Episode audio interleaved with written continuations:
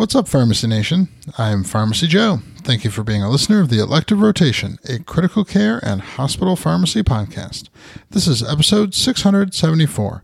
In this episode, I'll discuss why I think a recent study about three days of outpatient remdesivir is probably not going to catch on.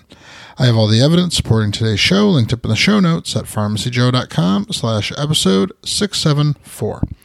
In the past week, a randomized trial was published in New England Journal of Medicine titled Early Remdesivir to Prevent Progression to Severe COVID 19 in Outpatients.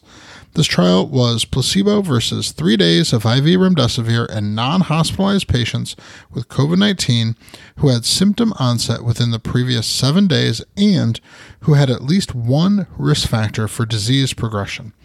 The remdesivir group got outpatient therapy with 200 milligrams on day one and 100 milligrams on days 2 and 3. The findings were statistically significant in favor of remdesivir with COVID 19 related hospitalization, just 0.7%, versus 5.3% with placebo. There were no deaths in either group. However, several circumstances surrounding the study make it likely the results will not be implemented on a widespread basis. First, the trial was halted early by the sponsor in April 2021 because of administrative re- reasons related to a decrease in the incidence of COVID infections at that time, ethical concerns regarding assigning patients to placebo in the context of increased access to emergency use authorized treatments like monoclonal antibodies, and increasing vaccination rates among high risk persons. No interim analysis had been performed, and blinding was maintained prior to the study being stopped. But the study protocol no longer fit into real world practice given the widespread use of vaccination and monoclonal antibodies.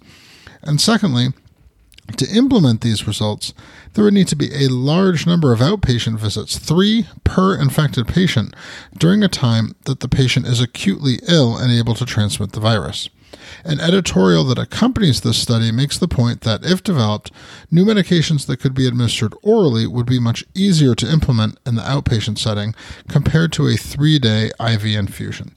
It's likely that a new research protocol that does not exclude vaccinated patients or monoclonal antibodies would be needed before outpatient remdesivir becomes established practice. To access my free download area with 20 different resources to help you in your practice, go to pharmacyjoe.com slash free. Thank you so much for listening. I'll see you in the next episode of the Elective Rotation.